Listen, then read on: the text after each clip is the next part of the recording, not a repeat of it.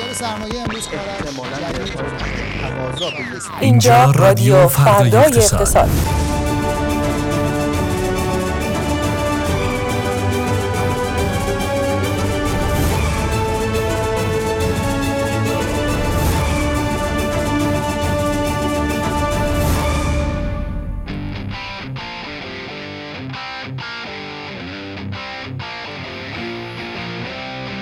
سلام بر شما خانم ها آقایان. خوش آمدید به سی و یکمین اپیزود از رادیو فردای اقتصاد که ما مشغول ضبطش در یازدهمین روز از یازدهمین ماه سالی.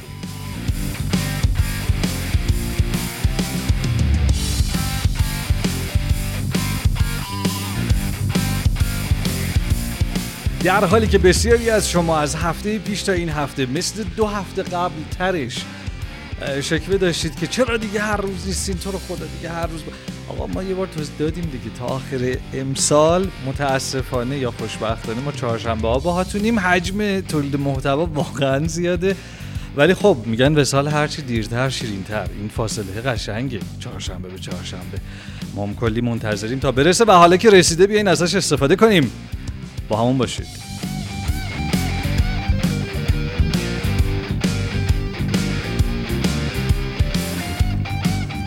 سلام می‌کنم بهتون. از روز نسبتا برفی تهران و روز سرد اغلب شهرها امیدوارم که شما هم هر جا که هستین برف اومده باشه. گوشی من میگه که اینجا که ما هستیم میدان آرژانتین خیابان الوند برف اومده. من نمی‌دونم بیرون از استودیو چه خبره. امیدوارم که حقیقت داشته باشه و حداقل یکم حالمون خوب بشه.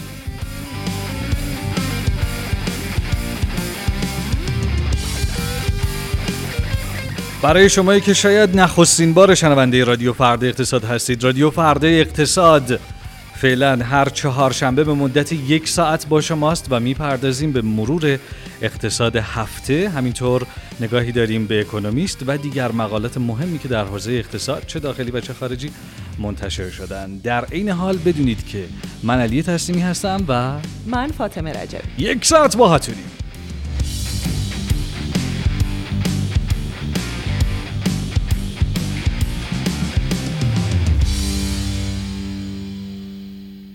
خب بریم نگاهی داشته باشیم. خیلی سریع به ها و مشروع خبرها که می‌تونن خبرهای مهمی باشن برای امروز و هفته و بعد از اون میریم سراغ سه نفری که همینک در استودیو با ما هستند. غزاله طایفه بهزاد بهمن نژاد و مجتبی نظری. با بهزاد مرزی خواهیم داشت به بازارها. امروز و در هفته ای که گذشت با غزاله نگاهی داشت خواهیم داشت به خبرهایی از گمرک و مجتبی نظری هم که با اقتصاد کلان همیشه با ماست. بعد از این سه عزیز هم سه عزیز دیگه به ما خواهند پیوست که صبر کنید تا آخرش ببینید چه کسانی خواهند بود. شورای رقابت هم به جمع منتقدان ابر فروشگاه های لوازم خانگی پیوسته و وارد این بازی شده.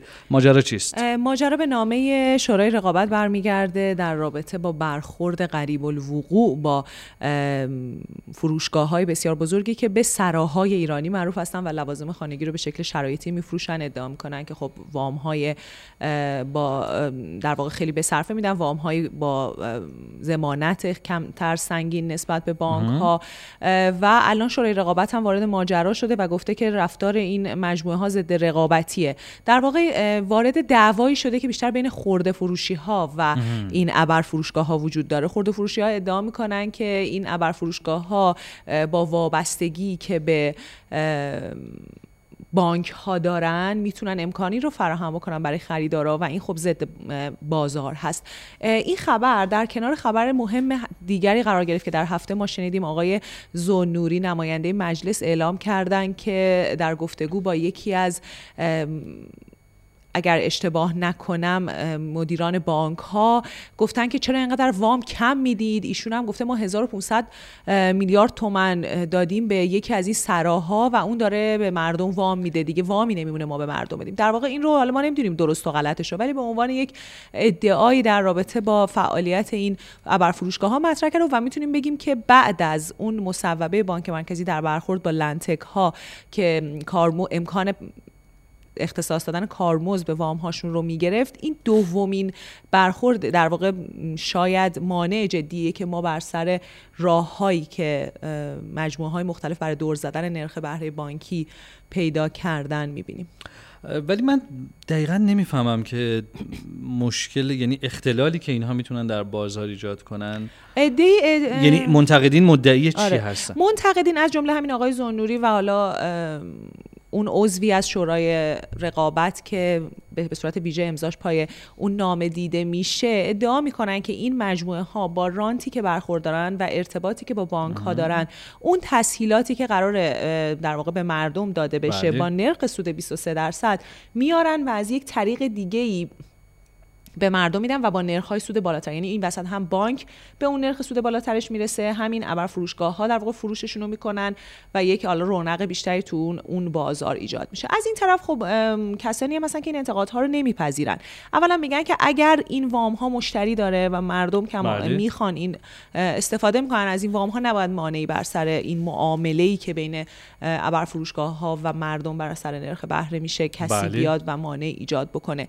ضمن اینکه شاید اون تسهیلات اگر که از این طریق به مردم داده نشه با اون نرخ 20 سود 23 درصد از طریق دیگه هم داده نمیشه. چون خیلی برای بانک ها می‌تونه فشار ایجاد بکنه. اونم تو شرایطی که می‌دونیم چقدر زیر ذره بین هستن از نظر بحث ناترازی. خلاصه یه دعوای خیلی پرشوری جریان داره. تا اینجا ما نمی‌دونیم به نفع کی پیش رفته اما تعداد بازیگرایی که دارن انتقاد می‌کنن در نسبت به فعالیت این ابر فروشگاه ها در این بازی داره دائما تعدادشون بیشتر میشه. خبر بعدی این که سخنگوی دولت ادعا کرده که افزایش قیمت ارز دلیل اقتصادی نداره.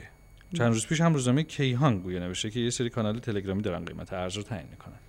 بله این صحبتی هست که امروز در هیئت دولت مطرح شد. آقای بهادری جهرومی اعلام کردن که عرضه ارز از طرف بانک مرکزی بیشتر از تقاضاست. هیچ مشکلی در این زمینه وجود نداره و افزایش قیمت ارز اصلا دلیل اقتصادی نداره. ترازهای ارزی مثبتن و درآمدهای ارزی در دسترس قابل قبول هستند بعدم گفتن که از ابتدای امسال منابع ارزی قریب به 60 میلیارد دلار تخصیص داده شدن و 250 هزار تومان تأمین مالی هم برای تولید انجام شده. همونطور که گفتی روزنامه کیهان هم ادعا کرده بود که اتفاقی که داره در بازار ارز میفته از سوی چند تا کانال تلگرامی خارج نشین داره اتفاق میفته و دشمن داره روی وضعیت بازارها در ایران تاثیر می‌ذاره و اونها رو متلاطم می‌کنه. بله. خبر بعدی شاید بیشتر به این بپردازیم با بهزاد وقتی که مرور بازارها رو خواهیم داشت. خبر بعدی این که پلمپ کوروش کمپانی درسته؟ بله که آیفون رو با قیمت خیلی کم ولی با مدت زمان طولانی میفروخته توجه زیادی رو جلب کرده و باعث شده که صحبت درباره این ماجرا به جاهای دیگه هم کشیده بشه یه خبری منتشر شد طی هفته گذشته از پلمپ یه فروشگاه بزرگی که به شکل شرایطی آیفون میفروخت مثلا آیفون 13 رو 20 میلیون میفروخت در صورتی که ما می‌دونیم دلاریش حتی مثلا اون stock ش هم این قیمت نیست. اما مدت دار. مثلا 20 میلیون می‌گرفت می‌گفت من چهار ماه دیگه به تو آیفون میدم. و خیلی هم می‌گفتن خب سودش تو اینه. این تو این با این 20 میلیون تو این مدت کار می‌کنه. خیلی چهره های ورزشی و هنری هم اومدن تبلیغ کردن می‌دونیم چه کار می‌کردن؟ دقیقا داشته چه اتفاقی میافتاده؟ علل حساب که تا اینجای کار می‌دونیم که این مجموعه فعلا فعالیتش متوقف شده. اینکه حالا برخورد قضایی باشون صورت گرفته یا نه رو کار نداریم. اما اون چه که ماجرا رو خیلی بحرانی کرد تعداد شکایاتی بود که می‌شد که مدت زمان وعده داده شده گذشته و هنوز اون کالای مورد نظر دریافت نشده. اما اصل این خبر نیست که اهمیت داره که اونقدری که حالا ما در مرور اخبار هفته در رادیو بحثش رو بکنیم بلکه هواشیشه. اینکه واقعا حول محور یه گوشی موبایل. چه بازاری می‌تونه شکل بگیره. گوشی موبایل یه وسیله که من لازم دارم میرم تهیه می‌کنم و استفاده می‌کنم. اینکه یک بازار شکل می‌گیره. سرمایه‌ای میشه. من میرم 20 تومن پولمو یه جا میخوابونم چهار ماه بعد س... یعنی سرمایه گذاری می‌کنم که چهار ماه بعد به من آیفون بدن. آیا آیفون قیمتش پایین اومده؟ آیا اون 20 میلیون تومن من اگر تو بازار دیگه ای بود بیشتر سود داشت نداشت؟ یعنی اصلا دقیقا یک بازاریه. خیلی متفاوت از اصل کارکرد اون موبایل که اصلی ترین دلیلش هم نحوه برخورد سیستم با مسئله موبایل آیفون دیگه اینکه هنوزم حل نشده بحث رجیستریش با وجود اینکه اتفاقا بله. در همین هفته صحبتی می‌کردیم با آقای شریف در رابطه با اینکه الان پرچمدارهای سامسونگ خیلی هم گرونترن و یک در واقع بازار در واقع یک حلقه زینفعانی دور بازار آیفون 13 شاید شکل گرفته که اجازه نمیده اقلانی برخورد بشه با آیفون های بعدی و اساسا خیلی بحث در این رابطه بالا گرفت فراتر از این فعالیت خود متشکرم کوروش کمپانی بود. خبر بعدی این که روزهای سخت شرطبندها در استانبول. این تیتری که از روزنامه های این هفته بوده که گویا به موضوع مهمی اختصاص داشت بله ما تا جایی که افرادی که دنبال می‌کنن خبرها رو می‌دونن ترکیه یه جورایی بهشت شرطبندهای ایرانی محسوب می‌شد. در واقع کسانی که جریان شرطبندی رو در داخل ایران میچرخونن بهشتشون ترکیه بود چون که اونجا بالاخره نظارت های مالیاتی کمتر بود. نظارت های قانونی شاید کمتر بود. نزدیکی به ایران و حالا دلایل مختلف. اما دیروز آقای محمد کازمتاش معروف به مسعود ترکیبی یا امو مسعود از طریق مرز هوایی فرودگاه امام خمینی به کشور مسترد شد و در اختیار مرجع قضایی قرار گرفت. این خبر در حالی منتشر شده که گفته میشه آقای داوود قفاری و امید علاقی هم به کشور برگردونده شدن و همینطور یک آقای به نام آقای امیر شقاقی سعدالله امیر شقاقی که به پدرخوانده سایت های قمار تو ترکیه معروف بوده هم روادیدش لغو شده و شاید این مقدمه باشه برای برگردونده شدنش به ایران. شاید حالا بتونیم بگیم که دیگه ترکیه بهشت جریان های شرط بندی نخواهد بود. بعضی ها این وسط یه تع- تعبیر دیگه هم کرده بودن نمی‌دونم تا چه اندازه می‌تونه درست باشه اما به حال به عنوان مرور میگن که شاید یه اتفاق جدیدی در رابطه با همکاری ایران و اینترپل رخ داده و موضوع شاید با FATF در ارتباط باشه. خلاصه که وقتی که فضا خیلی مبهمه از نظر خبری اینطور تحلیل هم ممکنه که طرفداران خاص خودش رو داشته باشه. اما اصل خبرش هم ارزش پرداخت داشت. بله خبر دیگه هم گزارشی بوده که این هفته باز منتشر شده درباره مجموع ثروت کشورهای مختلف که این هم فکر می‌کنم تو فضای مجازی خیلی صدا کرد. بله خیلی سر صدا کرد. خب ما خیلی وقتا شنیدیم که کشور ایران با وجود ثروت عظیمی که داره که خیلی هم عربستان رو با ایران همه تو محافل میشنیدی که بله. مقایسه می‌کنه. خیلی هم میگن خب ایران خیلی ثروت زیادی داره. ما یکی از ثروتمندترین کشورهای جهان هستیم ولی توزیع ثروت درست نیست و اینا. این برآوردهایی که منتشر شد از مؤسسه کردیت سوئیس یا کردیت سوئیس دقیقا نمی‌دونم و نشون میده که مجموع ثروت جهان کلا 450 تریلیون دلار بوده. در سال گذشته که 145 تریلیون دلارش متعلق به ایالات متحده بوده با یک فاصله عجیب غریبی این کشور بالاتر از همه کشورها ایستاده. کشورهای چین با ثروت 85 تریلیون دلار و ژاپن با 26 تریلیون دلار در رده های دوم و سوم. مثلا اون ژاپن کوچیک اون قدی اصلا. حالا چین و باز آدم توقع داره ولی ژاپن واقعا عجیبه. وضعیت ایران نشون میده که ما در مجموع کل ثروت ایران شامل مسکن، طلا، ارز، بورس، فرابورس، شرکت های خارج از بورس، انواع وسیله نقلیه زمین، همه چی. همه اینها دو تریلیون دلار برآورد شده و این رقم در مقایسه با اون آمریکا با 145 و اینا اصلا شوخی به نظر می‌رسه. اما ام، اینکه با چه کشورهایی ما نزدیک هستیم عربستان رو ما داریم کشوری که اند- درست به اندازه ما به نظر می‌رسه که ثروت داره طبق این برآوردها. کشور قطر خیلی عجیب بود. خیلی من در فضای مجازی دیدم که درباره اینکه ثروتش 445 بیلیون دلار یعنی به یک تریلیون دلار هم نمی‌رسه توجه جلب کرد. کشور کویت 545 بیلیون دلار که باز هم به یک تریلیون دلار هم نمی‌رسه. اینا توجه جلب کرد. ایران و عربستان دو کشوری هستن که ثروتمندترین هستن در خاور میانه.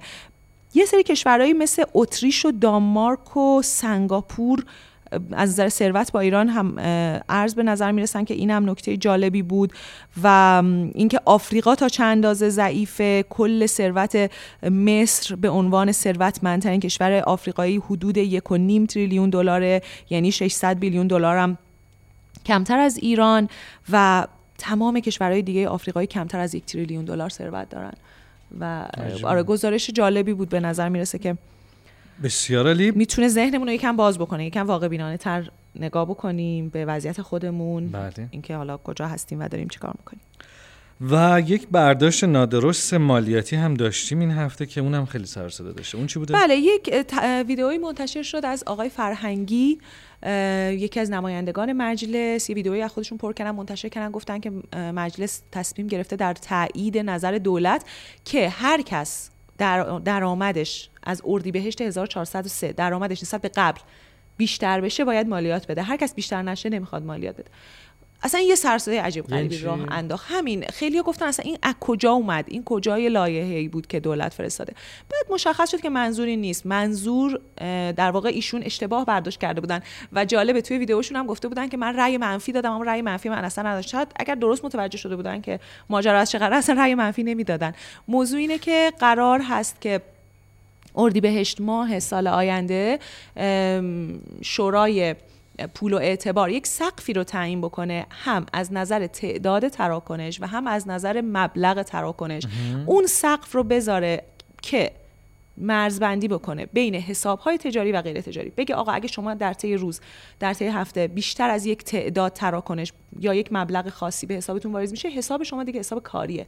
حساب شخصی نیست و باید account business دیگه. آره باید مالیات کسب و کار پرداخت بکنی. بعدم باید بیای ثابت بکنی خودت که یا account در واقع account میگم. یا اون کارت کارت غیر تجاری هست یا اینکه اون پولی که توش اومده رو قبلا مالیاتشو دادی.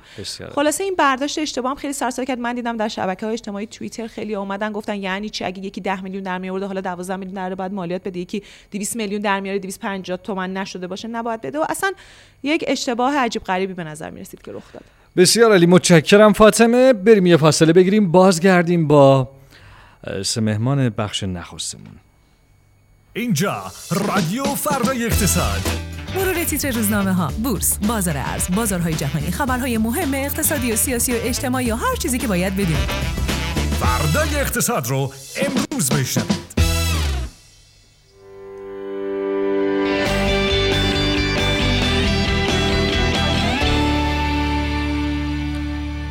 بسیار علی با بهزاد بهمن نژاد آغاز می‌کنیم و مروری خواهیم داشت به آخرین وضعیت بازارها امروز و هفته ای که گذشت و اگر راجع به خبرهامون هم بهزاد نکته ای داشتی خوشحال میشیم که شنوندش باشیم.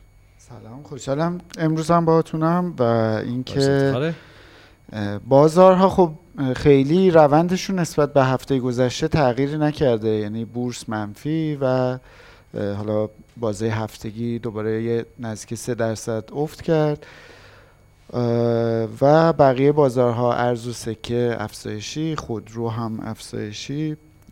و حالا بازار مسکن که ما آمار لحظه ای نداریم اما اونجا هم صندوق املاک مستقلات که در بازار سرمایه هست با عنوان ارزش اون هم ارزش مسکن اونم یه رشدی رو داشته. بنابراین کل تم بازارها فضا به این صورته که غیر از بورس بقیه بازارهای تم سعودی رو داشتن. هفته بله. پیش هم تقریبا همین بود. که عمدتا همین میشه گفت که تحریک انتظار تورمیه و اون نگرانی هایی که حالا تو بحث ژئوپلیتیک هست. و ما یه گزارش خیلی خوبی رو اواسط هفته دوشنبه فکر می‌کنم تو برنامه همراه سرمایه گذار کار کردیم که خب تو فضای فعلی الان ایرانی ها دارایی های مختلف رو search ی که دارن می‌کنن تو گوگل چقدر تغییر کرده. که اینا آرمان یه تبدیل کرده بود به یه شاخصی و این شاخص خودش نشون می‌داد که ما از در واقع چند ماه گذشته میزان سرچ 6 تا بازار که شامل بیت کوین ارز سکه بورس مسکن و طبیعتا خودرو بود. این به یه در واقع سطوح بالایی رسیده به یه نزدیک اوجی رسیده. خود این نشون میده که خب اون التهابی که توی بازارها شکل گرفته و خب عوامل مختلفی داشته این اثر گذاشته روی اینکه مردم هم دارن توجه می‌کنن. سوال اینکه حالا چی بخریم چی کار بکنیم بیشتر شده. خیلی. و نکته مهم هم اینه که خب این وسط بورس منفیه و خود این نشون میده که خب عامله عاملیه که بیشتر از جنس غیر اقتصادیه. و میشه گفت که حالا اون ریسک های ژئوپلیتیکی که اثر گذاشته اون یه مقداری بازارها رو ملتهب کرده. اینکه بنابراین ما الان با دو تا میشه گفت که دو جور نگاه مواجهیم. یه نگاه اینه که ما شرایط اقتصادی رو داریم طوری می‌بینیم که خب این دلار باید می‌رفت بالاتر و این خب روایت غالبی بود که خیلی از فعال اقتصادی بعضا داشتن خیلی از حتی کارشناس ها پیش بینی می‌کردن. یعنی الان سوال اینه دیگه دلاری که مثلا به این سطوح اومده هلوش 23 4 درصد از ابتدای سال رشد کرده که این همچنان از اون تورم ده ماهه ما کمتره. اما نکته ای که هست اینه که بعد از یک دوره ثبات هلوش 50 هزار تومن این مثلا 15 درصدی که اومده بالاتر خب خیلی ها رو با این سوال مواجه کرده که این رشده یه رشدیه که پایداره یا موقت؟ بله. که خب اینجا دو تا نگاه هست. یه نگاه خب میشه گفت که اونایی که میگن از نظر اقتصادی و مسائل مختلف شما برید مثلا تحلیل های ابتدای امسال رو نگاه بکنید خیلی ها مثلا اینجوری بودن که آخر سال دلار مثلا 60 70 تومانی رو ببینن یعنی دلارهای خیلی بالاتری رو پیش بینی می‌کردن.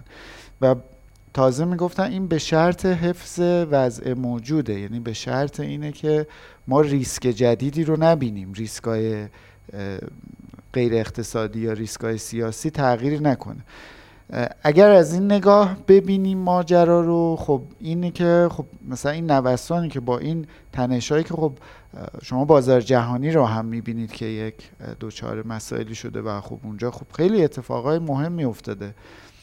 مثلا مسیر دریای سرخ عملا یک سوم رسیده میزان تردد کشتی ها خب اینا مسائلی که خیلی میشه گفت که نمیشه گفت مثلا وجود نداره یا بله.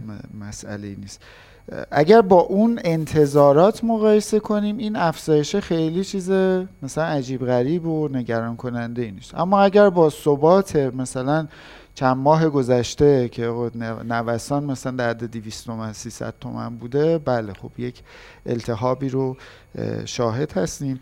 اما اتفاقی که مهمه اینه که یعنی سوال اصلی اینه که این پایداره یا مثلا یه مسئله گذراست؟ خب این خودش یه از این به قول انگلیسی ها بیلیون دلار کوئسشنه دیگه. یعنی یک سوالیه که میلیارد دلاری جوابش ارزش داره. پس اگه کسی ادعا می‌کنه که مثلا این جواب این رو خیلی واضح می‌دونه احتمالا باید به خودش شک کنی که مثلا حالا بر چه اساسی میگه. قصه هم از اینجاست که خب به هر حال پیش بینی اتفاقاتی که در حوزه غیر اقتصادی خیلی کار راحتی نیست. شما الان تمام رسانه های دنیا رو هم که نگاه بکنید کسی الان نمی‌دونه مثلا اتفاقات اخیر مثلا واکنش آمریکا چجوری خواهد بود. مسائل این تیپی رو کسی همه میگن که یه شرایط خاصیه یه سری اتفاقا هست کلی بازیگر هست.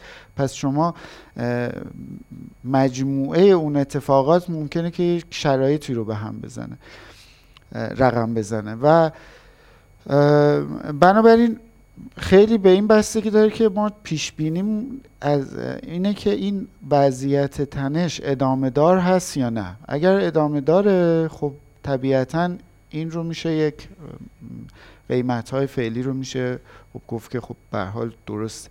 اما اگر اون چیزی که خب خیلی الان روی این تمرکز دارن که این اتفاق خیلی نمی‌تونه پایدار باشه. بازیگرهایی که الان بازیگرهای اصلی که درگیر این موضوعات هستن هیچ کدوم تمایلی به تقا... تشدید تقابل رو ندارن. اینطور میگن. و مثلا حالا خود آمریکا خب کلی دلیل دیگه. یعنی مثلا بله. آقای بایدن الان مسئله اصلیش اینه که اولا وارد یک مثلا حضور سنگینتر اگر بشه خب تو سال انتخابات خیلی پرهزینه است. بله. دومین چیز اینه که مهمترین اثر تشدید این تنش ها روی قیمت نفته و می‌دونیم که یکی از مهمترین دقدقه های شهرونده آمریکایی قیمت بنزینه. چون اساسا براشون یه کالای خیلی مهمیه اونجا. بنابراین این مسئله رو داره. از این طرف هم خب یه سری اتفاقایی داره میفته که خب شاید اون پیش بینی پذیری رو سخت بکنه. روی این حسابه که فعلا خیلی نمیشه با قطعیت راجع به این موضوع صحبت کرد. از نظر پارامترهای اقتصادی هم حالا اونا رو مشتبه احتمالا بهتر بتونه بگه. ولی خیلی اون پتانسیل مثلا جهش و اینا رو تا جایی که من می‌دونم نمیشه واقعا تو عوامل اقتصادی پیدا کرد. و این قصه حالا بازارهایی که الان بیشتر بله. از جنس سفته بازی تعریف شدن و بورس هم خب بیشتر متاثر از اینه که یه سری ریسکای دیگه ای بهش داره تحمیل میشه که بیشتر از جنس مداخله دولتیه و نگرانی هایی هستش که خب قوانینی که یک شبه تغییر می‌کنه اونجا نگرانی هست اما اگر این فضا ادامه دار باشه یعنی من فکر می‌کنم که بورس هم اگر مطمئن باشه که مثلا این نرخهای دلار پایدار میمونه اونجا از جنس انتظارات تورمی بورس هم خب مثل همیشه یه تعدیل اسمی رو پیدا می‌کنه و می‌تونه که حتی بورس رو هم بالا بکشه. بسیار علی متشکرم. خیلی جامع بازارها بود. بله. خیلی جامع کامل. یه, یه انگار بحثی هم توی برنامه همراه سرمایه گذار داشتیم که بحث جذابی بود. برای شنوندهای رادیومون هم یه چند دقیقه اونو بگیم آها. کسایی که فرصت نکردن همراه سرمایه گذار ببینم بلکم بالاخره قانع بشن که حتما هر هفته دوشنبه ها و شنبه ها از دست ندن همراه سرمایه گذار مرسی ببین موضوع موضوع چینه و بورس چین. خب هفته گذشته خبری اومد که در واقع دولت چین تصمیم گرفته که بازار سهام چین افتی رو داشته. بازار سهام چین از چین و هنگ کنگ رو اگر با هم جمع بکنی ارزش بازارش از سال 2021 که یه رشدی رو تجربه کرد اون موقع افتاد تو مسیر نزولی و 6 هزار میلیارد دلار ارزشش رو مجموعا از دست داده طی این سه سال. و خب دولت چین این براش خیلی مهمه. حالا جالبیش اینه که خیلی اینها بعضا شبیه وضعیتی که مثلا بازار سهام ما به ویژه سال 99 تجربه کرد. و اونجا اومد که یه بسته ای رو معرفی کرد گفت که ما می‌خوایم 2000 میلیارد یوان یا معادل 278 میلیارد دلار پول تزریق کنیم به بازار. بعد کلی اینجا بحث شد که خب ببینید ما هم صندوق توسعه بازار سرمایه داریم و مثلا پول از صندوق توسعه ملی میاریم و مثلا اینجور کارا رو می‌کنیم. ببینید الگوی چین هم همینه. چین هم مثلا این کار می‌کنه. و خب خیلی جالبه. واقعا بازار سهام چین و ایران یه شباهت های بامزه داره و مهمترینش اینه که اکثر بورس های دنیا مردم خیلی درگیر مستقیم نیستن. همه سهام دارن. یه بار یه آماری دادم مثلا تو آمریکا 125 میلیون نفر غیر مستقیم یعنی از طریق صندوق های سرمایه گذاری سهام دارن توی بازار سهام. اما نکته که وجود داره تو ایران و حالا تو چین این قصه برعکسه. مثلا شما توی بازار سهام ایران بورس تهران اما 70 80 درصد معاملات رو معاملهگرای خرد انجام میدن. توی چین 200 میلیون کد سهامداری خرد وجود داره. یعنی 200 میلیون افرادی که درگیرن با بازار سهام و خود این یه چیزی رو ایجاد می‌کنه. یعنی اون قصه که حالا دولت ورود می‌کنه حالا طبق تحلیلایی که مثلا من خوندم و نوشته بودن اینه که آقای شی جین پینگ به عنوان رئیس جمهور میگه که این زیانی که اینا تو آره. بورس دارن می‌کنن یک مسئله اقتصادی نیست دیگه اینجا چون یک مجموعه زیادی از افراد درگیرن و مستقیما هم درگیرن مسئله بورس مسئله که من باید مستقیم توش ورود کنم و اون نگاه هایی که حالا حمایت می‌کنه میاد تزریق پول می‌کنه بیشتر از اون جنسه.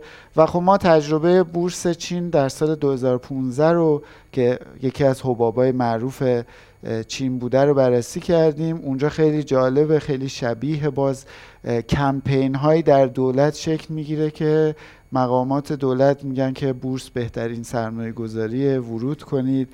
و, و مثلا دو ماه قبل از حباب در واقع ترکیدن حباب مثلا چهل میلیون کد سهامداری جدید. حالا اینو دقیقا سال 99 که این صفای کارگزاری ها بود که مثلا مردم صف میکشیدن کد معاملاتی بگیرن.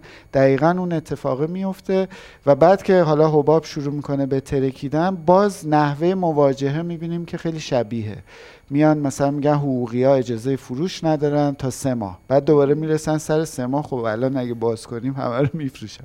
دوباره هی اینو تمدید می‌کردن و و بعد کاش حداقل عبرت می‌گرفتن واقعا از بورس ایران. یعنی نگاه کن خب قبلتر بوده اه، خب ما عبرت. کاش ولی شبیه بودنش در واقع یک ناچاریه. در واقع هر وقت دولت بخواد وارد عرصه آره. دخالت بشه به ناچار این دخالت ها از بله. پی هم میاد به نظر درسته؟ من ش- یعنی اون گام اول دیگه آره. یعنی شما اون نقطه که تصمیم می‌گیری آقا این بازار رو من باید من تنظیم بکنم سیستمش رو دیگه بقیهش دست شما نیست, نیست. بقیهش خب اینجا یعنی برای همینه درست- که شبیه میشه وگرنه یک دقیقاً. الگوی مشابه وجود نداره به نظرم شباهتش توی دو دو تا چهار تاست یعنی همونطور که در همه جای جهان دو دو تا نتیجه شبیه به هر کجای دیگه ایه اینجا هم همینه دیگه. و خیلی جالبه که حالا یه بحثایی داره که مثلا اون گروه هایی که خب این پولی که تزریق میشه باید یه عده بیان این مثلا سهامو بخرن به بله. زیرشو بگیرن بره بالا. اونایی که متولی بودن بعد از این اتفاقا خیلی هاشون مثلا دیگه از انظار عمومی اصلا محو شدن تبعید شدن. یکیشون حتی نوشته بود که مثلا رئیس یه بورس یکی از کارگزاری ها بوده این مثلا از ساختمون میپره پایین خودکشی می‌کنه. یعنی یه قصه ای که خب خودت یه چیزی درست می‌کنی. بعد این جواب نمیده. بعد میای میگی خب حالا من گردن نگیرم یه هم قربانی کنم. این خیلی موضوع و کلی بعد از این پژوهش میشه که تمام اون حمایت هایی که دستوری اتفاق افتاده عملا نجات که نداده هیچ هیچ. بیشتر پنیک ایجاد کرده. یعنی نکتهش اینه شما موقعی که نااطمینانی نسبت به اینکه حالا فردا دولت قراره بخره یا نخره اتفاقا ضرر ضربه زدی به بورس و در نهایت راهکاری که پیشنهاد می‌کنن اینه که آقا این کمک ها در مقطع اه، کوتاه خوبه ممکنه بعضا جواب بده اما اون راه اصلی اینه که بله. چین باید بیاد مثلا بگه آقا من حقوق مالکیت رو محترم. میشمارم بازار رو اجازه میدم آزاد کار کنم اون سرمایه گذار خارجی رو که فراری دادم اونو بگم که آقا شما بیا و وضعیت خوبی رو داشته باش این حالا موضوعی بود که جالبه به نظرم بله درسای خوبی توش خیلی. جالب بود می‌دونی از بازار. نمیگه مرا به خیر تو امید نیست میگه آقا اصلا خیر تو رو نمی‌خوام شاید امیدم ند اینجوری نیست که اصلا امید نداره اصلا نمی‌خوام آره شاید بتونیم. نتیجه بگیریم که بهترین مطالبه مطالبه عدم دخالت دیگه. بله همه جا ممنونم از تو بهزاد بهمن نژاد. یه استراحت خیلی خیلی کوتاه می‌کنیم گوشی و برمیگردیم.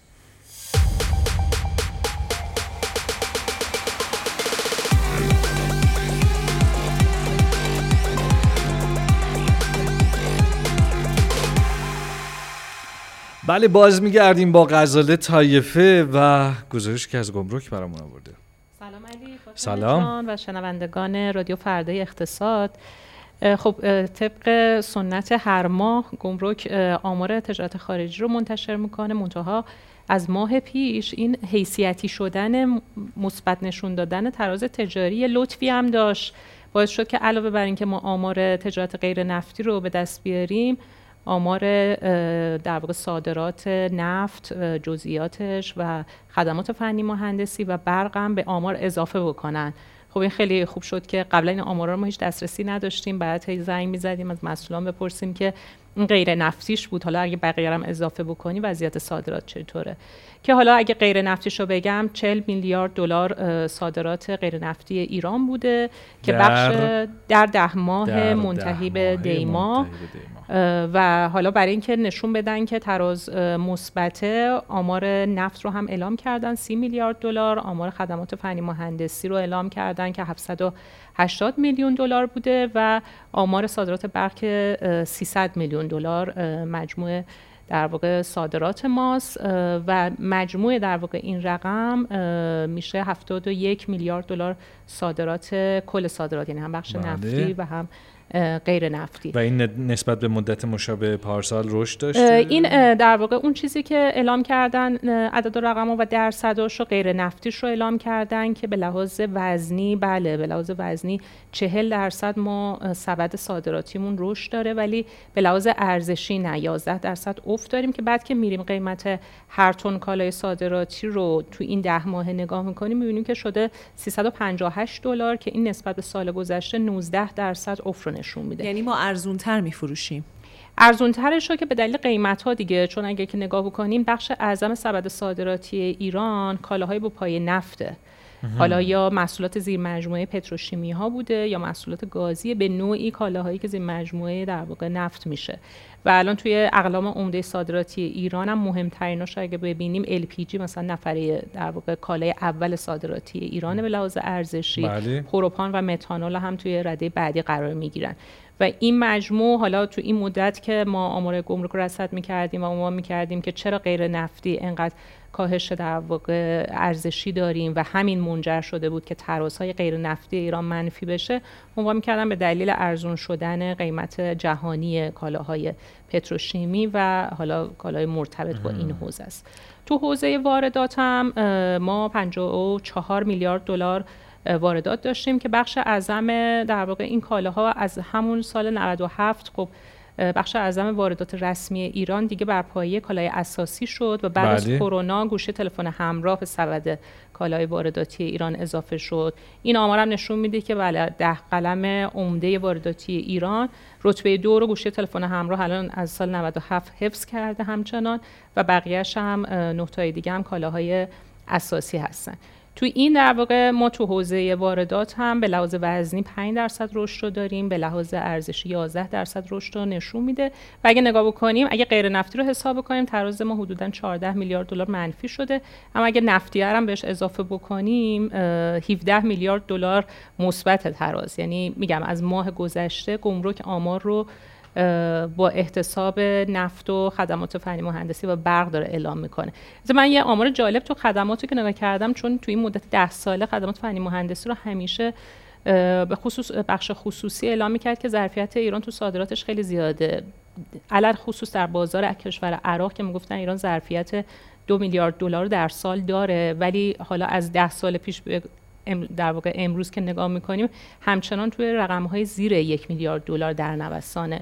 تو برق هم که بحث صادراتیش بیشتر حالت تهاتری داره دیگه که اکثرا هم توی زمستون مشاهده در واقع این ارقام هستیم چون تو تابستون معمولا تهاتر برق ایران هم به دلیل نیاز داخل قطع میشه. قصد من تو حرفات اینطور برداشت کردم که ما بیشتر از این که کالای اساسی وارد کنیم یعنی ارزش ما پولی واردات موبایل ما از واردات کالای اساسیمون هم بیشتره. درست متوجه شدم؟ می‌تونیم اگه تک به تک بخوایم نگاه بکنیم آره الان گوشی تلفن همراه که یه رقمی بالای در واقع دو میلیارد دلار دو میلیارد خورده دلار. دقیقش رو بعد تو آمار نگاه بکنم. گوشی تلفن همراه داره وارد میشه و خب بعد از داستان کرونا اینکه خیلی شیفت شده بودن روی در واقع سیستم آنلاین این تو سبد وارداتی ایران جای گرفت و آماری که الان ده ماه داره نشون میده به لحاظ ارزشی هم خود تلفن همراه جز کالاهایی که بیشترین رشد ارزشی رو داشته. توی سبد, سبد وارداتی ایران. حالا در کنارش مثلا قطعات خودروی سواری هم بوده که اینم جالب بود. طلا هم بود که اینا بیشترین رشد ارزشی رو داشتن بله. توی کالاهایی که ایران داره وارد می‌کنه. جالب بود. ممنونم ازت غزاله. مثل همیشه خلاصه مفید و جامع. مجتبا نظری برام بگو از گزارشی که برامون آوردی. سلام عرض می‌کنم. منم خیلی خوشحالم که امروز اینجام. والا این هفته میشه گفت که سه تا آمار اقتصاد کلانی که اومد همه از جهت تورمی خبرهای مثبتی رو داشتن. یعنی تا آخر دی ماه مثلا تورم مصرف کننده یک کاهشی رو نشون داده بود و پایین 40 درصد اومده بود. تورم تولید کننده که بانک مرکزی اندازه می‌گیره به 31 درصد کاهش پیدا کرده بود. و امروز هم که آمار پولی اومد البته خیلی خلاصه بانک مرکزی ادعا کرد که خب رشد نقدینگی باز هم کاهش پیدا کرده به 25 درصد و رشد پای پولی هم که خب خیلی نگران کننده بود وضعیتش تا سه چهار ماه پیش. حالا مثلا تا 31 درصد هم کاهش پیدا کرده که خب همه اینها یه جورایی می‌تونه خبر مثبتی باشه برای تورم. منتها حالا یه سری مسائل کلانتری که داریم همچنان روی این تورم سایه میندازه دیگه. یعنی اول از همه مثلا همین وضعیت نرخ دلار به عنوان یک حالا دماسنجی که خیلی بروز نشون میده وضعیت انتظارات مردم رو خب نشون میده که مثلا خب ریسک سیاسی ریسک مثلا بی ثباتی در در ورای اون وضعیت اقتصاد خیلی تاثیر می‌ذاره روی انتظارات. خب اینا بله. چیزی که تهدید می‌کنه این ادعای بانک مرکزی که ما تورم رو می‌تونیم مهار کنیم. باز حالا یه لول پایینتر وضعیت کسری بودجه است. الان حتی لایحه سال بعد که خود به خود هم یه کسری هایی ما توش می‌دیدیم باز حالا مثلا تو مجلس گفت ادعا میشه که تا 400 همت حتی به مخارجش داره اضافه میشه که خب با توجه به منابعی که فکر نمی کردیم که خیلی هم بیشتر از اون بتونه دولت کسب کنه یعنی به کسری بودجه یعنی این وضعیت باز نشون میده که یکی از موتورهای اصلی ایجاد تورم که کسری بودجه باشه پابرجاست و این هم باز باعث میشه که ادعای سیاستگزار مبنی بر اینکه مهار تورم در واقع اتفاق خواهد افتاد حالا هرچی جلوتر بریم این خیلی معتبر دیده نمیشه از سمت مردم. یعنی از بالا شروع کنیم اول بحث در واقع سیاست و دیپلماسی بعد بحث سیاست بودجه دولته و نهایتا سیاست پولی ما هم به خاطری که اونقدر شفاف و روشن نیست باز هم اونقدر اعتماد عمومی رو نداره و این هم باعث میشه که باز معتبر نباشه سیاستی که در پیش گرفته شده. یعنی به طور خلاصه پس می‌تونیم بگیم که تورم تا دیما یه روند خوبی رو داشت طی می‌کرد. منتها حالا اون بحث انتظار تورمی می‌تونه باز پیش رو اثر بذاره و بلند مدت تر از اونم که باز به کسری بودجه است که اه، پابرجاست به نظر میاد و حالا بدون اصلاحات جدی تو این زمینه باز نمیشه خیلی هم تورم پایینتر رو پیش بینی کرد. ممنونم از متشکرم. مجتبی تول- ولی تورم. بالاتر رو میشه پیش بینی کرد. حالا فعلا خیلی پیش بینی دقیق نمیشه کرد آه. ولی خب همیشه به اون میگم دماسنج دلار همیشه باید یک توجهی نشون داده بشه. یعنی به جای اینکه حالا ام- داشتین تو خبراتون می‌گفتین که سخنگوی دولت میگه اینا تلگرامیان باز همون روند انکار همیشگیه در حالی که احتمالاً باید سیاستگزار توجه بیشتری اتفاقا به این آمار بکنه و ببینی که چرا این اتفاق افتاده سعی کنه که عوامل اصلیش رو در واقع برطرف کنه. بله. این همون نکته است من یه دو جمله اضافه کنم. اینه که شما آمار اقتصادی خب همه عقب نگره دیگه. آمار تورم آمار اقتصاد کلان همشون مربوط به گذشته است. و واقعیت اینه که ما تا قبل از همین یک ماه پیش تو بازارها هم اون رکودی که بود بخش عمدهش این بود که انتظار تورمی پایین بود. بله. و اما بازارها همیشه آینده نگرن یعنی آینده بازارها آینده رو می‌خرن دیگه. مثلا وای بله. نمیستن حالا آمار تورم بیاد بعد ببینن چجوریه بخر یا بفروشن. اینه که بازارها وقتی یه التهابی توشون اتفاق میفته یه سیگنال اینه که به حال نسبت با یعنی ما تا اینجا خوب بودیم. ما ولی این دو سه هفته داره نشون میده که ما یه نگرانی فعالای اقتصادی دارن نسبت به اینکه انتظار تورمی ممکنه دوباره رشد پیدا کنه. بنابراین اینو هم ندیدنش اشکال داره هم زیادی فکر کنیم که الان همشینه آره این یه یعنی که خیلی اتفاق عجیبی افتاده این هم اشکاله. بنابراین باید الان به این فکر کرد. خب اگر این یک چیز موقته که خب خیلی ها میگن موقته یک نوع واکنش بهش هست یک نوع سیاست گذاری می‌خواد. بله اما اگر یک چیزیه که قرار ادامه دار باشه اون واکنشش فرق می‌کنه. مثل اینکه شما الان میگی که من یه اتفاقی افتاده. مثلا پام شکسته. حالا یه ماه نمی‌تونم مثلا رانندگی کنم. این درآمدم مثلا من راننده فرض کن تاکسی هم درآمد من این یک ماه دچار اشکال شده. اما یه موقعی هست مثلا شما کلا خدایی نکرده یه اتفاقی برد یه عضوی قطع میشه. اصلا نه- یه کلا قرار رانندگی نکنی اون درآمده رو از دست می این دوتا تفاوتیه که خب باید بهش توجه. امیدوارم عضومون قطع نشه. ممنون از تو مجتبی. ممنون بهزاد. ممنون غزاله. باهاتون خداحافظی می‌کنیم. یه فاصله بگیریم. با دیگر مهمانانمون بازگردیم.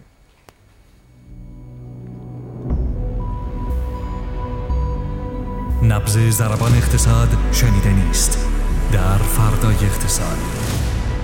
چهارشنبه ها ساعت 18 به مدت یک ساعت. خب بازگشتیم. مهمانانمون هنوز نیومدن. ما منتظریم به ما بپیوندن.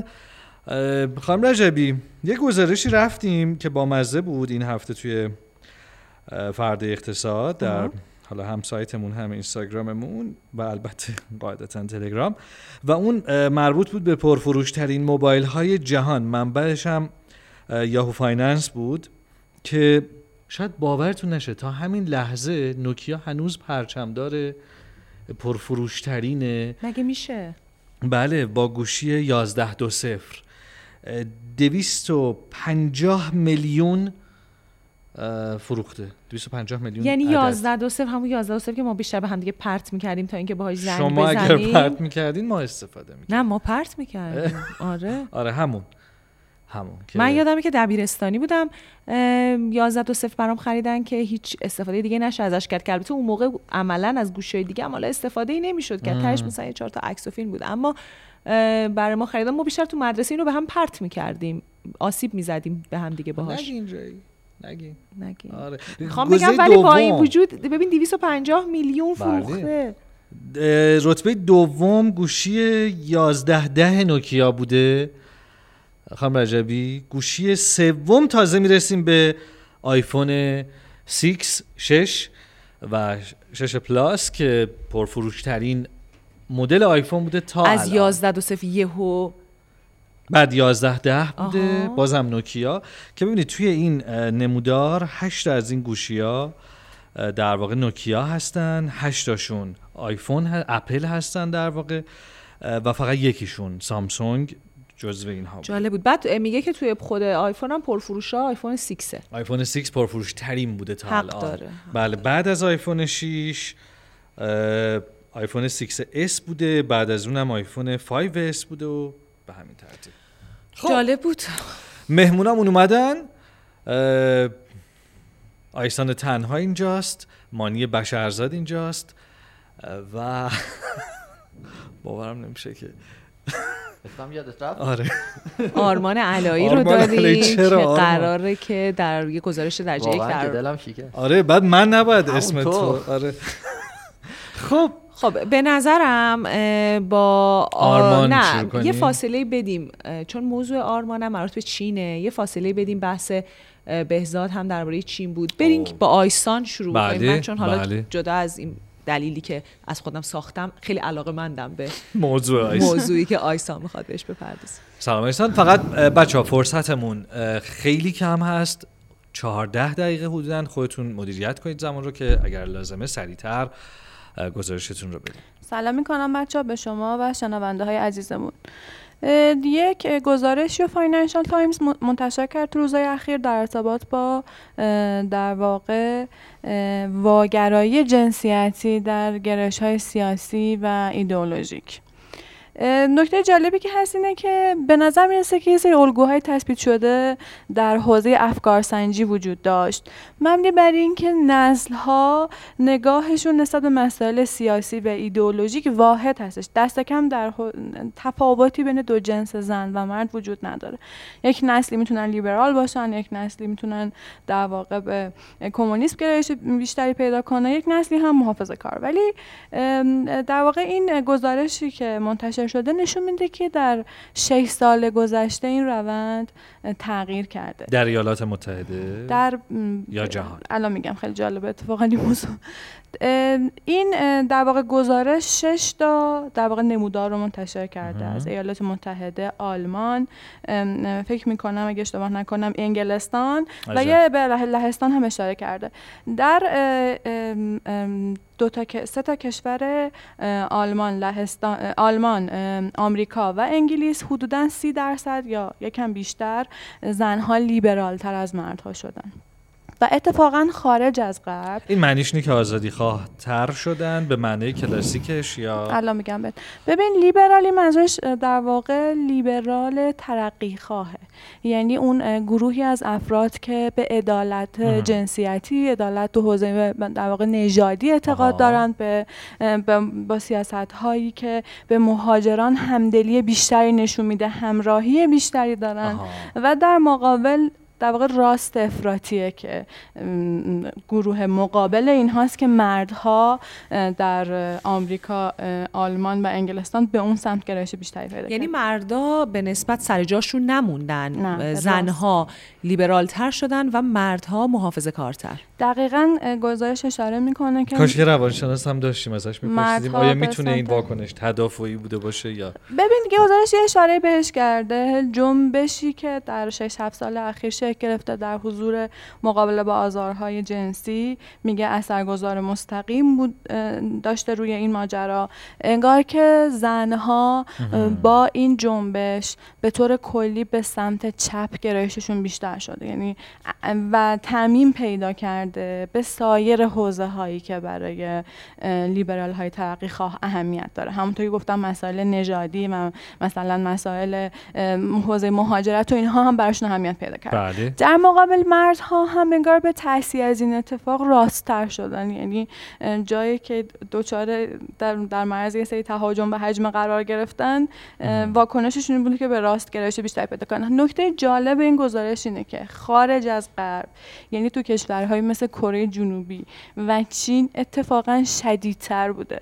یعنی گزارش ها نشون همین میده شکاف رو داشتیم شدیدتر. زنها با شدت بیشتری به سمت در واقع همین طیف لیبرال ترقی خواه اه، چرخیدن. خیلی جالبه که میگه که ما در کره جنوبی یک کیس خاص یه تحولات عظیمی رو داریم اه، شاه- شاهد بودیم در سالهای اخیر چون این یک جامعه فرهنگ در واقع زن ستیزی حاکمه توی اون در واقع کشور. م، یه سری حالا مسائلی وجود داره که زنان رو در واقع بیشتر به واکنش علیه اون بله. ساختار و فرهنگ موجود ترغیب کرده. میگه که به طرز چشمگیری در این سالهای کوتاه ما شاهد این بودیم که نرخ ازدواج در واقع کمتر شده. زنها تعداد فرزندی که آوردن کمتر شده. هفت دهم در واقع یک درصد به ازای هر زن فرزند آوری داشتن که این در جهان در واقع یک عدد بی‌نظیری هست. توجهی. بی‌نظیره نه میگه بالاترین نرخیه که آها. زنها در واقع توش کم کردن استعداد فرزند آوریشون در کره جنوبی این گزارش در و دقیقا کشورهای آسیای شرقی بسیار حالا فرهنگشون سنت حاکم این هست که بسیار مرد سالاری هم حتی همین الان. یعنی شاید فکر کنید مثلا تو ایران ما خیلی مرد سالاریم ولی اگر برید به چین ژاپن یا کره می‌بینید خیلی اصلا شدیدتر. این گزارش خیلی گزارش جالبی به نظر می‌رسه چون آدم تکلیفش باهاش روشن نیست. از یه جهت احساس می‌کنی خب من خوشحال باید باشم که اه، شاید زنها لیبرال تر شدن شاید ها، یعنی حالا بسته به گرایش های بله. خودم. اما از اون طرف این شکافه موضوعیه که واقعا می‌تونه که اه، ایجاد کننده دغدغه باشه. اینکه ما فکر بکنیم که آیا همه جهان با هم داره به سمت یک سری اصلاحاتی حرکت می‌کنه یا اینکه به قول تو مردها سیاست های تدافعی پیش گرفتن و این در نهایت منجر به یک دعوای بزرگ به یک جنگ بزرگ خواهد گزارش هم شد اشاره؟ کرده به همین فاطمه اتفاقا. میگه که افرادی که تو طول روز دارن با هم کار می‌کنن کنار. هم تو دانشگاه درس می‌خونن تو خونه زندگی می‌کنن در دو مسیر خلاف به هم دارن حرکت می‌کنن و در واقع سوالش اینه که به چه چه اتفاقی قرار بیفته یه چیزی هم من فقط اضافه کنم جدا از همون جنبش در حوزه زنان که اشاره کردم به زم در واقع نویسنده گزارش موثر بوده میگه تکنولوژی و گوشی های هوشمند و فناوری رو هم نباید نقشش نادیده گرفت. احتمالا شاید تو آگاه تر شدن زنان و حرکت به خیلی جالب بود. جای ایران تو این گزارش خالی بود. فکر می‌کنم اگر ما هم جایی داشتیم تو این گزارش. شاید نتایج جالب و متفاوتی باشه. باشه. شاید. ممنونم از تو. ممنون ایسان. خیلی گزارش جذابی بود. بریم با جناب آقای آرمان علایی. بله. قربان در خدمتیم من هنوز دلم شکسته از اینکه اسممو دل تو به. دست میارم در طول برد امیدوارم. آقا مهمترین خبری که حالا تو این چند روز اخیر تو حوزه چین داشتیم خبر انحلال شرکت اورگرند بود. اورگرند یکی از بزرگترین و در سال 2018 بزرگترین شرکت ساختمونی دنیا بود.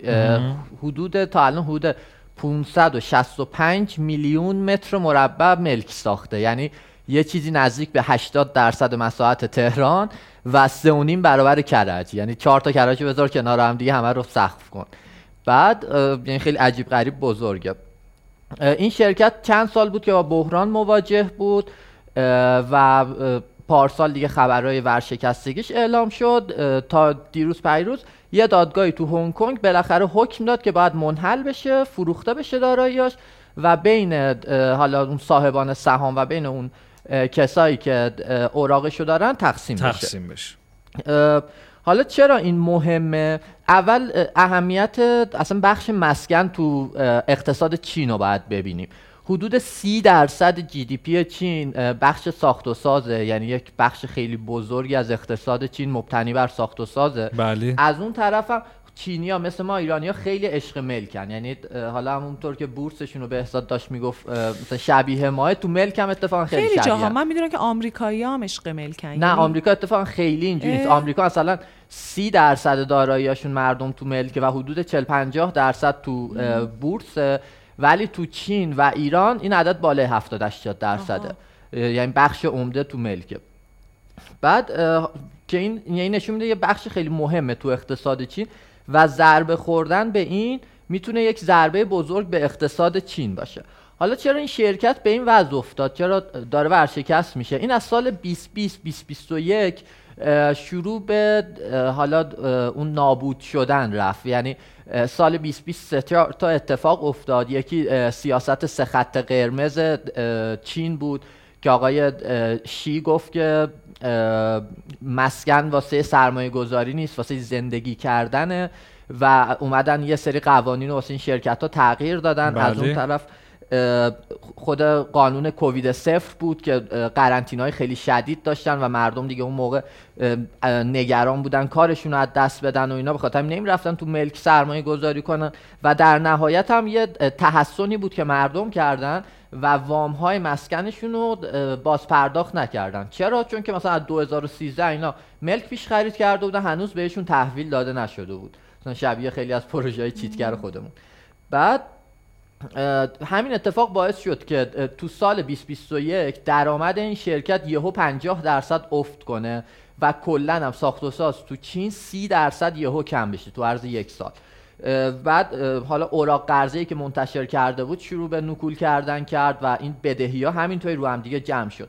در مجموع این شرکت 340 میلیارد دلار بدهی داره الان و اصلا یه عدد عجیب غریب الان.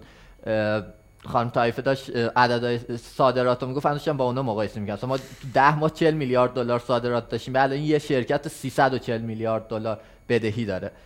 بعد حالا این اثری که می‌ذاره رو اقتصاد چین اینه که رشد اقتصاد رو کنتر می‌کنه. همین الان اومدن توی بورس معاملات کوتاه مدت یا همون شورت رو محدود کردن و رشد اقتصادی کم میشه. از اون طرف تورم منفی داره وارد اقتصاد چین میشه و این یک اثری رو کل اقتصاد دنیا می‌ذاره. یعنی چینیا حالا تو مزیقه قرار می‌گیرن. از طرف خیلی از این شرکت های بزرگ چند ملیتی حالا یا بخشی از درآمدشون یا بخشی از تولید و اینجور چیزاشون تو چینه. از این جهت آسیب می‌بینن رکود چین. از اون طرف هم اه، با حالا این افت تورم یعنی تورم منفی قیمت کالاهای چینی ارزون تر میشه.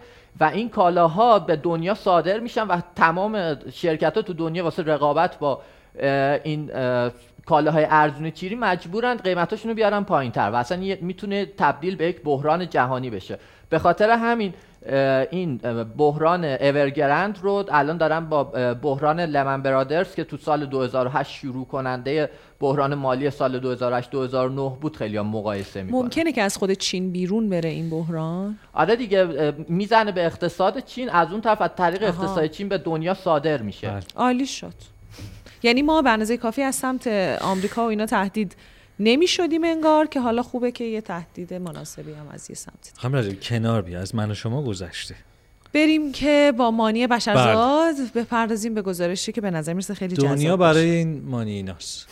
این نسل این گزارش اکونومیست میگه چرا هیچ وقت نباید بازنشسته بشیم؟ با یه سکانسی از سوپرانو شروع می‌کنه. یکی از سریال مورد علاقه منه و یکی به تونی سوپرانو میاد میگه که من می‌خوام بازنشسته شم. تونی سوپرانو میگه مگه بازیکن هاکی می‌خوای بازنشسته شی؟ یکی از گنگسترها اینو بهش میگه و اینجا وارد اون شخصیت گنگستره میشه. بهت میگه بازنشستگی یه سری چیزا واسش داره. اینکه خطر آسیب جسمی و شکسته شدن دست و دماغ و اینا واسش کمتر میشه اما یه سری چیزایی هم از دست میده. یکیش درآمده. یکیش معنا برای زندگیه. و از همه ناراحت کننده تر احساس مفید بودنه. احساس اینکه دیگران بهش نیاز دارن. و صحبت اکونومیست هم در مورد همینه که چقدر اینکه ما تو کار هستیم یه کاری داریم و اینکه دیگران به ما نیاز دارن. ما کمکی داریم انجام میدیم با وجود اینکه درآمد هم داریم ازش. این چقدر یک نیاز روانی عمیقیه. شاید برای همین بعضی جا حقوق بازنشسته ها رو نمیدن یا صندوقاشون رو. که اینا امید رو از دست ندن انگیزه رو از دست ندن. اشاره می‌کنه اکونومیست به همین. میاد میگه این مقاله ما برای فردیه که انتخاب داره. بین اینکه بازنشستگی خوبی بره گلف بازی کنه کروز بره یا اینکه دلش می‌خواد کار کنه. برای کسی نیست که از سر نداری مجبور کار کنه یعنی تشویقی به اونا نیست.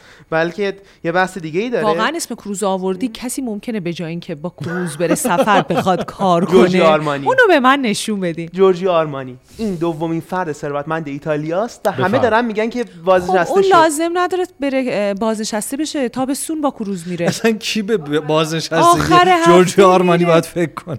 ما داریم آدم معمولی ها حرف واقعا توقع داشتم درباره آدم معمولی ها باشه اینجوری که مثلا فاطمه رجایی به بازنشستگی فکر نکن. نه اینکه مثلا جورجیو آرمانی به بازنشستگی فکر نمی‌کنه. حالا جورجی آرمانی در موردش صحبت می‌کنه. شما فکر نکن چون احتمالا به من شما برسه اصلا هیچی در کار میگه نیست. 89 سالشه و هنوز داره کار می‌کنه.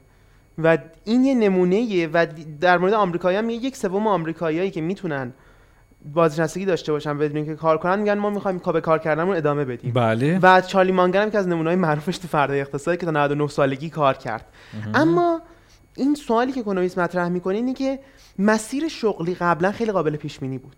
سر راست بود. یه کورپرات لدری وجود داشت یه نردبون سازمانی وجود داشت. شما از اون می‌رفتید بالا درجات مختلفی می‌گرفتید درآمدتون بیشتر می‌شد و یک چهارشنبه ای برای ما چهارشنبه برای اونا جمعه. یک روز آخر هفته آخرین روز کاری یک جشنی برای شما می‌گرفتن. یه ساعت طلایی هم احتمالاً به شما می‌دادن و تموم می‌شد. ساعت حالا. ایران تا ساعت طلا نمیدن. اما به فردای این جشن یه جلسات تموم می‌شد دغدغه‌های کاری تموم می‌شد اینکه هی بهتون زنگ بزنن زمانی که کارتون تموم میشه بهتون زنگ آخ، بزنن آخ. همه اینا تموم می‌شد. کاش تو 34 سالگی و می‌شد. شما می‌رفتید که دیگه یا با نوتون بازی کنید یا جدول حل کنید. اما یه نکته وجود داره. تمامی این اتفاقات خوب کنارش اینه که شما از مرکز توجهات میرید کنار. دیگه کسی نیست به شما نیاز داشته باشه اونقدر.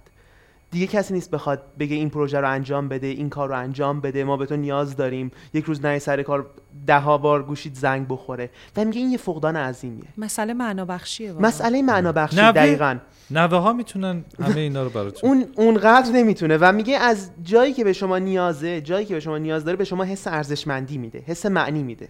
و میگه کل فلسفه کارم برای همینه. بله. میگه تعطیلات و اوقات فراغت به شما زمان هر کاریو میده. اما دیگه تو بازی نیستید. بله. دو تا چالش داره و ما این این صحبت رو تموم می‌کنیم. یه دو تا چالش رو باید حل کنید. اولیش ارزش شخصیه. نمی‌دونم حالا سلف ورث میگه. و دومیش رشد فردیه. میگه اگر هم می‌خواید بازنشسته بشید کار معناداری کنید که این دوتا توش باشه. یعنی احساس رشد کردن رو داشته باشید و احساس اینکه مهمید احساس اینکه به دیگران به شما نیاز دارن. آره به نظرم مسئلهش هویت یابی هم هست. اینکه شما به عنوان یک بازنشسته چطور خودتون رو هویت یابی می‌کنین؟ یعنی میگی من کی هستم؟ چون ما دائم در این جهان داریم این سوالو احتمالا همه از خودمون می‌پرسیم. بسیار لیمانی. یورگن رو نرسیدی کار کنی نه؟ چی؟ کلوب کلوب هفته دیگه. هفته دیگه. باش. دل ما لیورپولیا رو شکنی تا هفته دیگه. ممنون که چی؟ بل نمی‌کنه. نه. تازه بیرون استودیو ادامه پیدا می‌کنه. زودتر خدافزی کنیم که تا هفته آتی روز چهارشنبه باهاتون خداحافظی می‌کنیم. ممنون که این اپیزود رو هم شنونده بودید. لطفا شنیدن رادیو فردا اقتصاد رو به دیگران هم توصیه کنید. تا هفته آتی خداحافظ. شب و روزتون خوش. اگه برسه فردا. اینجا رادیو فردای اقتصاد کنه در و دست بگیریم متکی تهران و از جا بلند بایه. اینجا رادیو فردای اقتصاد.